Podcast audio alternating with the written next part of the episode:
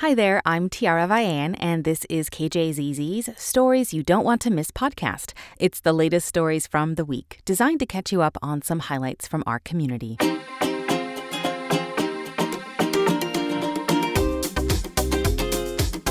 Thanks so much for listening for the week of August 14th, 2023.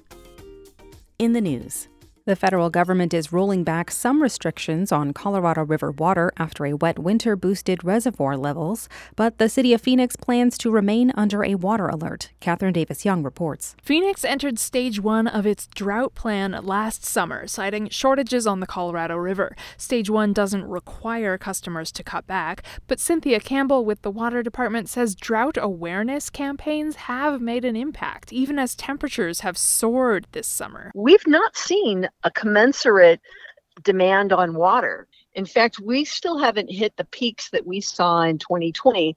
And we largely attribute that to our customers understanding what conservation means. Campbell says the Colorado River drought is far from over and the city wants customers to continue to conserve. In coming months, the water department plans to launch new incentives for efficient toilets and turf replacement. Katherine Davis Young, KJZZ News, Phoenix in tribal natural resources, which is supported in part by a grant from the Catena Foundation. It's been more than 80 years since the first Navajo code talkers joined the Marines and helped craft an unbreakable code used to transmit messages during World War II. Gabriel Pietrorazio reports with so few of the original code talkers left, it's now up to their descendants to carry on the legacy.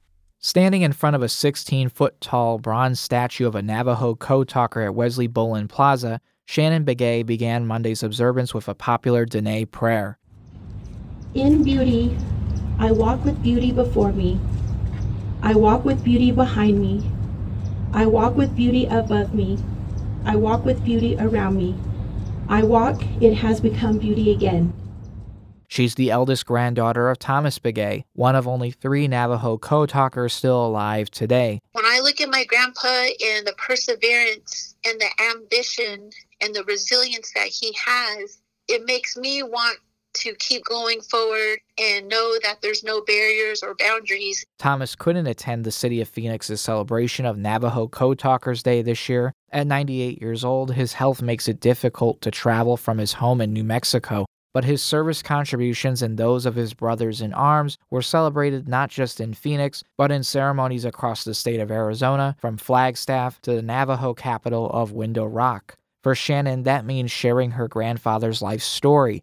Born from humble beginnings into a family of sheep herders at a traditional Hogan dwelling near Two Wells, New Mexico, in 1927, Thomas would eventually enlist in the U.S. Marine Corps at the age of 16. Using their Navajo language, Thomas and his young cohorts, often referred to as the First 29, devised an unbreakable code which would be taught to some 400 Navajo. These young men that went to these schools were not allowed to speak their own language and were punished for that. And yet they enlisted and they were asked to come up with this code. Laura Tohe, a former Navajo Nation poet laureate and descendant of Navajo code talker Benson Tohe, interviewed 20 of her father's combat buddies for Code Talker Stories, an essay style book she offered and published more than a decade ago. I think one of the things that I took from my research is how precious a language is and how it was used to help save America.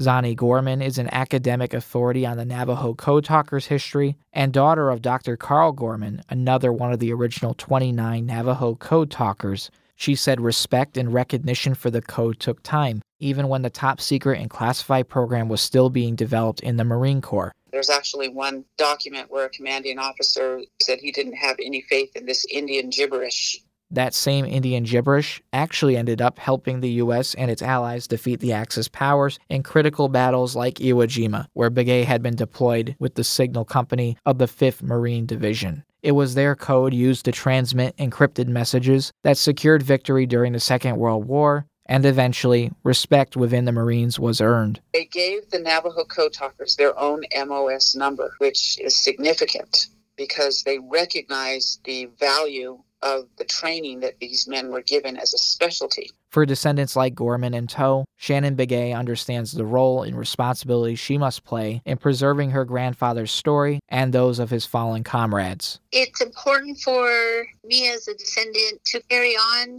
my grandfather's legacy. Although her grandfather wasn't present in Phoenix on Monday, Thomas Begay is still alive and well enough to share his own message with the world on social media. Today is a National Navajo Code Talker Day. Honor them and salute them. Semper Fi. Gabriel Pietrorazio, KJZZ News, Phoenix. And this is the Stories You Don't Want to Miss podcast. Thanks for listening. In business news, Aging in America is expensive. According to a 2023 report from the National Council on Aging, millions of Americans either have no assets, are struggling financially, or have lost financial ground in the last few years. Kathy Ritchie talked to one senior who is figuring out how to get by. My name is Natalie Ball. I live in Sun City, and I've been here in Arizona since 2016. Ball's retired now, but before the 75 year old said goodbye to the daily grind, she was an x ray technician. And I was an x ray tech in New York. And when I left New York in 08, I was making $40 an hour. It was a pretty good income, she says. Before leaving New York, she sold her home. It was her nest egg and paid cash for her condo here. Today, she's living off her Social Security. Now I bring, I get $1,500 a month. Ball has no pension and no 401k. And not even a husband to help, not that they help any other way. Ball is like millions of older adults around the country who live on a fixed income. But she's one of the luckier ones. Her home is paid off, and she's in fairly good health for now.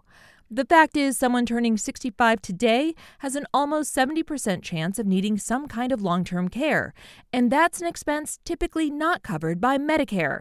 All it takes is a medical emergency or a dementia diagnosis to lose everything.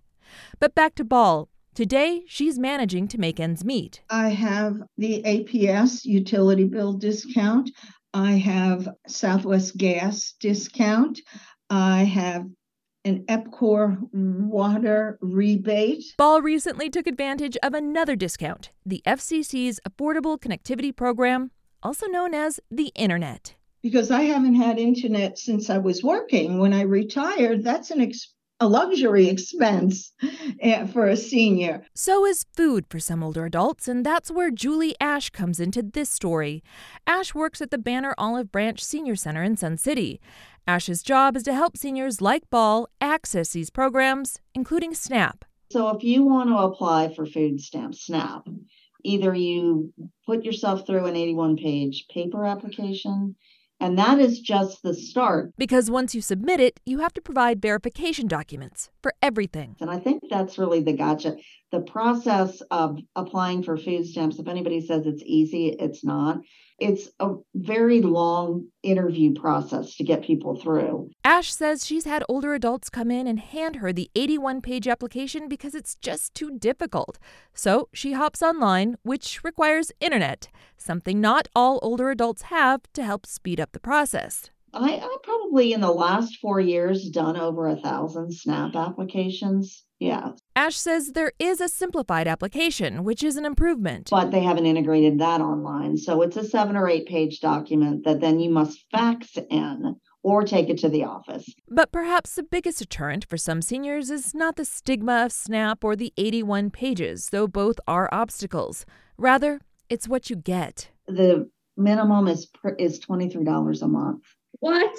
Yes. That's all you get on your debit card is 23 bucks? Yes. Now it can mm-hmm. roll over month to month, so you can roll it. So if you, but so they're like, why do I want to spend this time doing that? What Ash reassuringly tells them is that it costs nothing to apply. And once you've got the EBT card, that is your ticket to having no income verification required for APS discounts, Southwest Gas, any of those discount programs. You show that and you are golden. The hard truth, though, is that these programs are band aids for gunshot wounds. Ball was the exception. She owns her home. Many of the older adults coming to Ash are on the cusp of homelessness. Rent is going up, so are eviction rates. and there isn't an adequate safety net to catch them all. Kathy Ritchie, KJZZ News, Phoenix. In education news, the Laveen Elementary School District is under scrutiny after a video was released showing a superintendent physically restraining a fifth grade student. As Bridget Dowd reports, the student's mother says other staff members stood by and watched it happen.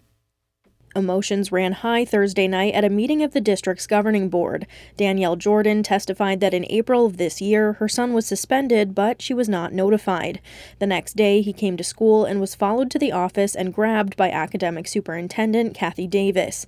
Jordan says her son was not a threat. My baby, 10 years old, he's 5'3, size 10 shoe. He could have took her if he wanted to. Let's be honest. He's a big kid. He didn't push her. He didn't even elbow her. He didn't fight back. The school district put out a statement saying they have determined that it was an improper restraint and the administrator is no longer working for the district. Jordan's lawyer wrote a letter to the Maricopa County attorney asking that the incident be referred for criminal prosecution. Bridget Dowd, KJZZ News, Phoenix. And this is the Stories You Don't Want to Miss podcast.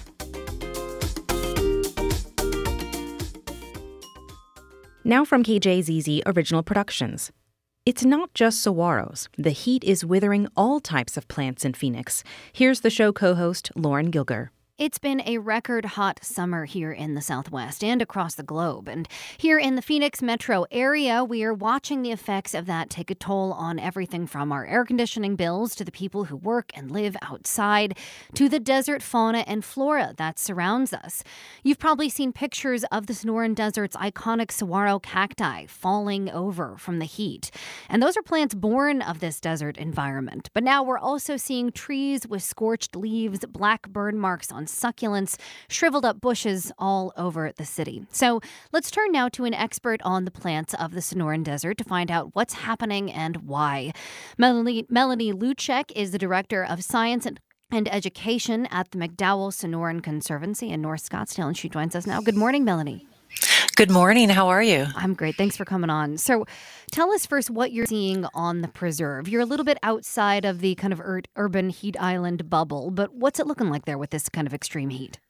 Yeah, we are. Um, we we have seen evidence of stress on the desert plants, you know, for years throughout this drought, and it, you know, just anecdotally, it looks a little worse every year, Mm. but we're not seeing the toppling saguaros in in quite the dramatic way that you are seeing them, you know, in the Phoenix area. Yeah. So, if you're a little insulated from this kind of thing up north, a little bit out outside of the city, tell us about what you're seeing in the city and your concerns there.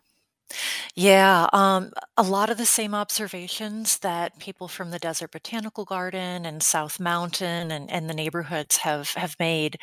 Um, you know, saguaros uh, toppled and and sort of weakened um, in the middle of of the plant. Uh, a lot of plants just not making it. You know, no matter what you do, the scorched leaves, um, all of that. You know, we see minor versions of that in the McDowell Sonoran Preserve and areas like that, you hmm know, because we're, as you said, we're just outside the city, we're slightly higher elevation, but I really would consider what we're seeing in Phoenix the canary in the coal mine. The canary in the coal mine. So, are you concerned that in the future you will be seeing this kind of thing on the preserve? Yes. Hmm. Yeah. Temperatures are predicted to rise. Um, I know one estimate has uh, the summer high or the summer um, average high at 114 by, uh, you know, tw- uh, 2100 Wow. rather than 104 as it is now. And if we can continue to see temperature rises like that, it's it's going to have a radiating effect outward. Wow. So tell us why. I mean, you you're an expert on these kinds of plants. Like, why can't they extend uh, uh, withstand this kind of heat? I mean, they're they're made for the desert. They're made for this kind of heat, right? Yeah, well, they adapted to conditions, you know, that uh, that are no longer here. Hmm. Um, the climate, I mean, the really the combination of of climate change and the heat island effect are are changing, you know, the temperatures so rapidly that they're struggling to adapt. Uh, one of the things that really affects succulent plants, you know, cacti and other succulents, is the nighttime temperatures. Uh, they breathe at night, essentially. They Oh. open their stoma, which are like their pores, and that's when they breathe out the oxygen and breathe in the carbon dioxide. And when the, the, the nighttime temperatures remain too high, they are triggered not to open their stoma Hmm. because it is unsafe for them to do so. And so, like a friend of mine says, they hold their breath all summer. Oh, that's a sad phrase to think of it that way. So, how Yeah. does the lack of monsoon rain affect things? We also haven't really seen much of that this summer. Yeah, well, um, that's another thing that Sonoran Desert plants are adapted to, especially, you know, the the great saguaro that is is the, you know, emblematic of the Sonoran Desert. That only occurs here because of both the winter and the summer rains. Uh, the summer rains cool things off, so they get that little respite. And when that, you know, stretches out, when that heat stretches out, they have to hold their breath longer um, at night, and uh, and it also you know provides them moisture. Um, and when plants adapt to a certain type of conditions or a certain range of conditions, it takes them a while to readapt to um, a different range of conditions, and you see mortality during that adaptation period. Is there anything you can do on the preserve or people can even do in their yards to protect these plants? Or is it just a matter of the, it's too hot? Uh, there's a lot that we can do. Hmm. Um, one of them is to uh, to plant hardy desert adapted plants in areas that um, are denuded of plants, like you know areas of central Phoenix. Uh, one of the best ways to battle the heat island effect is with vegetation. Um, another thing is, you know, everything that you would do to uh, to help reduce the effects of climate change. Um, you know, those things we we all need to continue doing those things, like, you know, driving less, carpooling, uh, uh, you know, all of that. Um, helping organizations that are battling the heat island effect. That's something that we can do uh, that has more of an immediate effect. You know, we, we really should be doing all of it, you know, to, to help um, decrease climate change and heat island effect. But the heat island effect, we can have more of an immediate um, a- an immediate impact on that. Uh, Arizona State University has um, a lot of innovative research that's going on, just paying attention to that and, and what's coming out of that Mhm. uh, and what we can do. Let me ask you in the last minute or so here, Melanie, uh, just a little bit about what it's like to watch this happen for you as someone who I know loves the Sonoran Desert and, and you know, has really dedicated their life to it. Uh, it's painful. Um, it's, uh, eh, you know, I, I really feel for all of it. Um, a- and I know millions of people love, you know, e- even if they don't know every single plant name or, or Mhm. whatever, they, they love going out, you know, hiking and seeing um, the biodiversity and seeing the animals that are brought in when you have a biodiverse, you know, plant landscape um, and and it's heartbreaking, but I know there's hope. Uh, oh, and uh, one more thing that we can all do is plant native plants. All right, we'll leave I had it to throw that in there. It's a good one. Melanie Tluczek, Director of Science and Education at the McDowell Sonoran Conservancy, joining us. Melanie, thank you so much. Thank you. In science news, here's Nicholas Gerbis. Plastic production has swelled from 1.5 million tons in 1950 to 390 million tons in 2021. Today, microplastics are found on land, sea, and air, and humans take them in through food, breathing, and body cavities. But what about fully enclosed organs, like the heart? New research offers some clues. The authors of a new pilot study in the American Cancer Society journal Environmental Science and Technology found tens to thousands of individual microplastic pieces in most tissue samples they looked at. The study examined heart tissue samples taken from 15 people during cardiac surgeries, as well as pre and post operative blood specimens from half the participants. Researchers found nine types of plastic, including PET, PVC, and acrylic, ranging in size from a dust mote to a sand grain. More research is needed, but the results suggest at least some of the microplastics might be left behind following surgeries. Nicholas Gerbis, KJZZ News, Phoenix.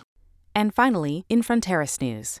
An orchestra in Tucson is partnering with Banner's Alzheimer's Institute to create a special rehearsal performance for people dealing with memory loss issues. From the Fronteras desk there, Alisa Reznick has more. The event is slated for this Saturday afternoon in downtown Tucson. Tucson Pops Orchestra conductor Chris Dodge says the event coincides with World Alzheimer's Month. He says it aims to make a performance space that's accessible to people living with memory loss diseases like dementia, along with their family members and caregivers. It's a free performance, but organizers say the event has limited seating. Those wanting to attend are asked to make reservations ahead of time by visiting the Tucson Pops Orchestra website or calling. Alisa Reznick, KJZZ News, Tucson.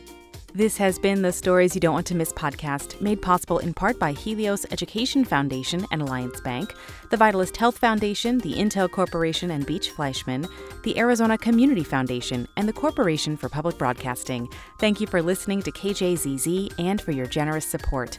I'm Tiara Vian, and this is KJZZ, your news and information station. Stay hydrated.